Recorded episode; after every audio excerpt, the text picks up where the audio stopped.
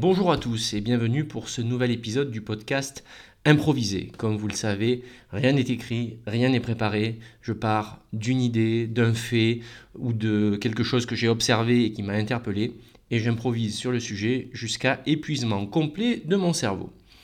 Alors aujourd'hui, je voulais revenir sur le Festival de Cannes 2023 et sur la Palme d'Or qui a été décrochée par Justine Triet pour son film « Anatomie d'une chute ».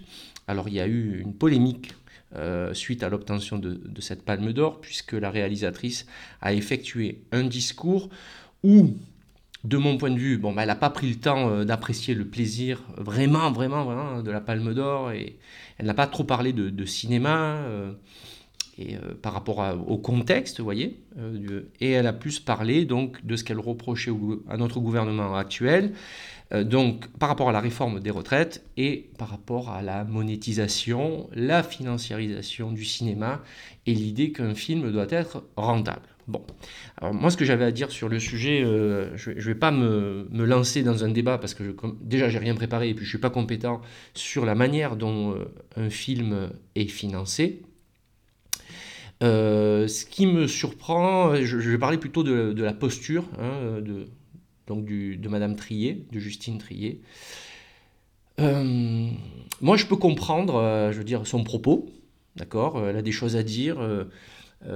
C'est de la liberté d'expression, mais comme certains l'ont dit, le fait de ne pas être d'accord avec elle pourrait être pris comme le fait de vouloir museler sa liberté d'expression. Non, je pense qu'elle a le droit de s'exprimer et les citoyens ont le droit de s'exprimer en retour s'ils n'aiment pas ce qu'elle dit. Et il n'est pas question de lui lever la liberté d'expression. La question qui a été posée globalement, c'est est-ce que ça avait sa place à ce moment-là ? Bon, on ne répondra pas à cette question aujourd'hui. Elle a estimé qu'elle devait le faire. Tant mieux, elle l'a fait. Maintenant, par rapport à la dimension financière du cinéma, une fois de plus, je n'y connais rien en termes de budget, donc je ne vais pas m'exprimer sur le sujet. Mais quand même, je me dis, comment formuler ça ? Qu'est-ce qui peut se passer dans les gens qui arrivent qu'est-ce qui peut se passer, dans la tête des gens, pas que Madame Triet, qu'est-ce qui peut se passer dans la tête des gens qui arrivent au Festival de Cannes et qui voient des véhicules SUV, BMW, qui amène des stars payées à millions débarquer sur le tapis rouge avec des vêtements de luxe, tous extravagants, plus extravagants les uns que les autres, où il va y avoir des chambres d'hôtel réservées, des fêtes organisées avec, on va dire, les dérives qui peuvent arriver avec tout ce genre de fêtes, etc., les repas, les animations, etc. Je veux dire, est-ce qu'il est possible que quelqu'un se dise l'argent n'a rien à faire avec le cinéma ici à Cannes. Voilà. Ce que je veux dire par là, c'est que je suis toujours en quête un peu d'intégrité dans la posture. Et vous voyez, par exemple, quelqu'un que j'admire, c'est Albert Dupontel, qui dit « Je suis toléré dans le cinéma français ». Bon, il fait ses films. Quand il a fini un film, il passe au suivant. Et il dit deux choses. La première, il dit « Je suis payé pour faire des films et c'est un luxe ».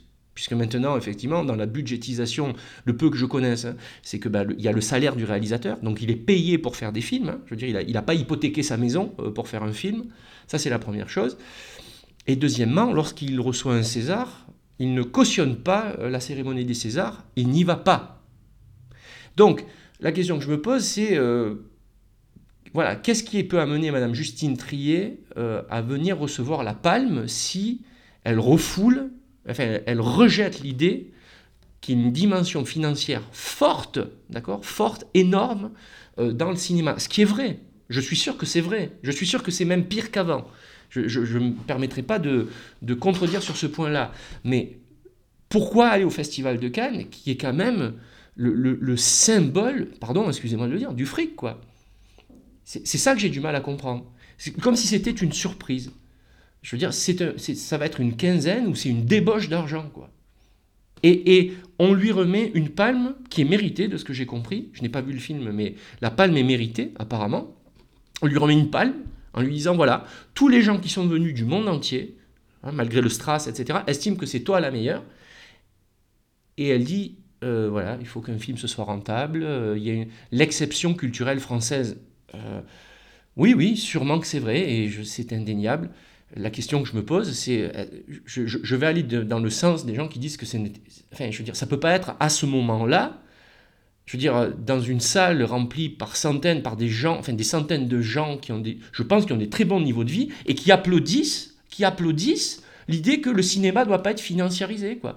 Ils portent sur eux des, je sais pas combien de ça doit coûter leur costume. Vous voyez ce que je veux dire ? Ils ont un niveau de vie assez élevé et ils cautionnent l'idée que quelque part l'argent c'est mal. Je sais pas. Je trouve que si elle avait un propos à donner, ben, soit elle ne va pas à la cérémonie. Et elle dit, je ne cautionne pas la financiarisation et le côté rentabilité du cinéma, la débauche de fric, avec des gens, par exemple, elle pourrait dire, avec des gens à qui on impose une retraite à 64 ans, c'est une honte, je ne cautionne pas le Festival de Cannes. Voilà. Là, je comprendrais. Et je trouve que ce serait un acte politique fort, comme le fait Albert Dupontel. Mais aller sur place, prendre la palme, la recevoir, et venir faire un procès à tout cet univers-là, ouais, non, là, j'arrive pas à suivre. Surtout que le cinéma, c'est une industrie, c'est pas du théâtre.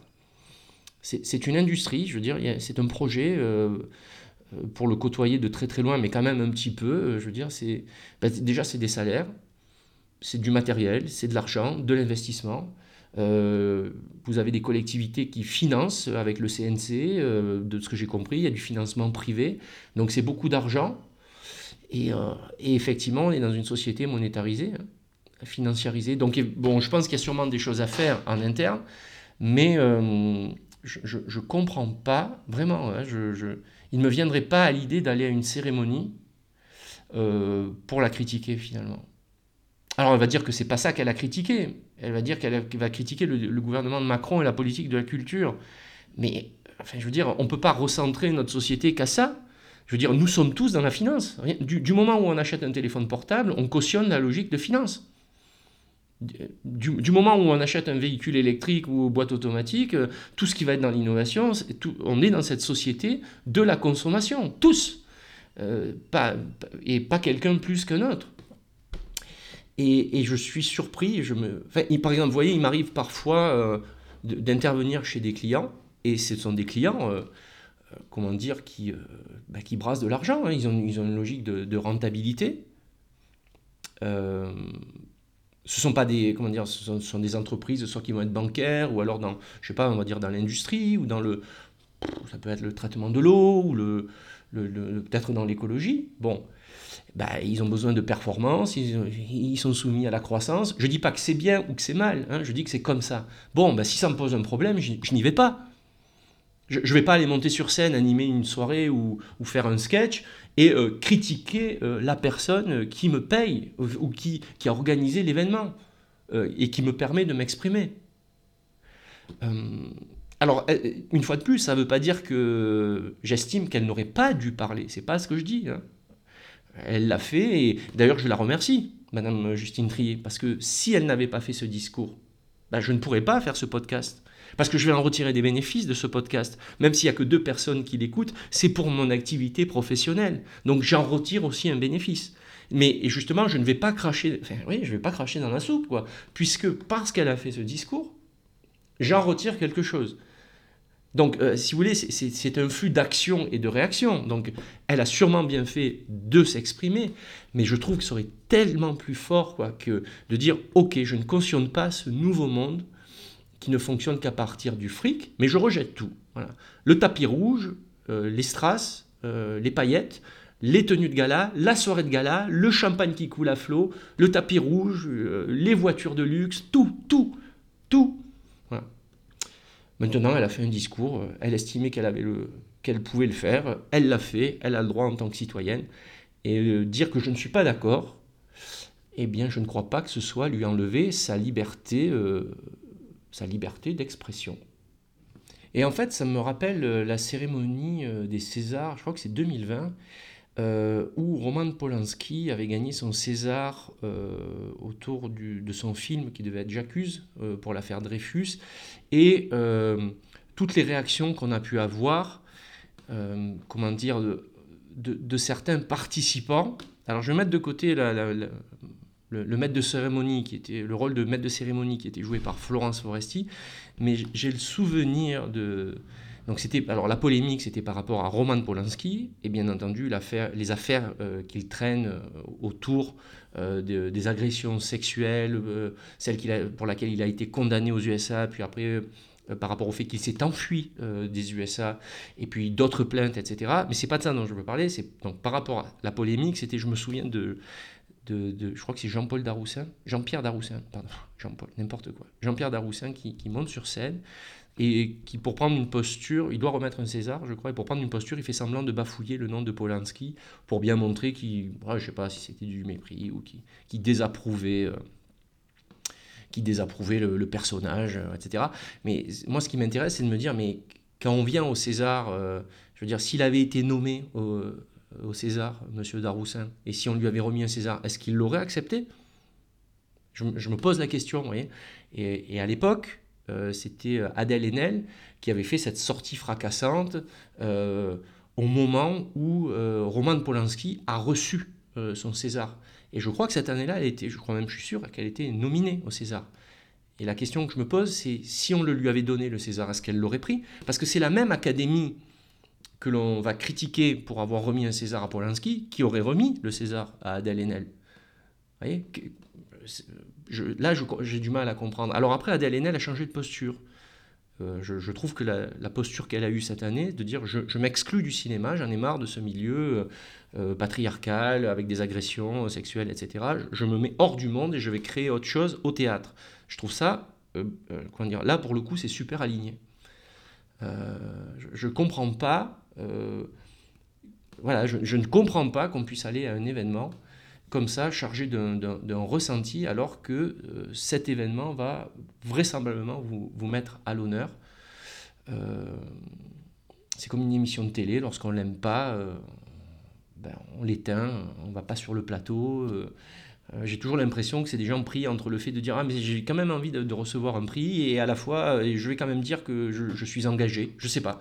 Bon, écoutez, c'était, c'était juste un point de vue qui n'engage que moi. Justine Triet a eu raison de prendre la parole, si elle est estimée devoir le faire, et dire que l'on n'est pas d'accord, ça n'a rien à voir avec le fait de vouloir lui supprimer sa liberté d'expression. Et je crois que je vais m'arrêter là avant de tourner en rond sur ce sujet. Merci de votre attention et rendez-vous très bientôt pour un nouveau podcast improvisé.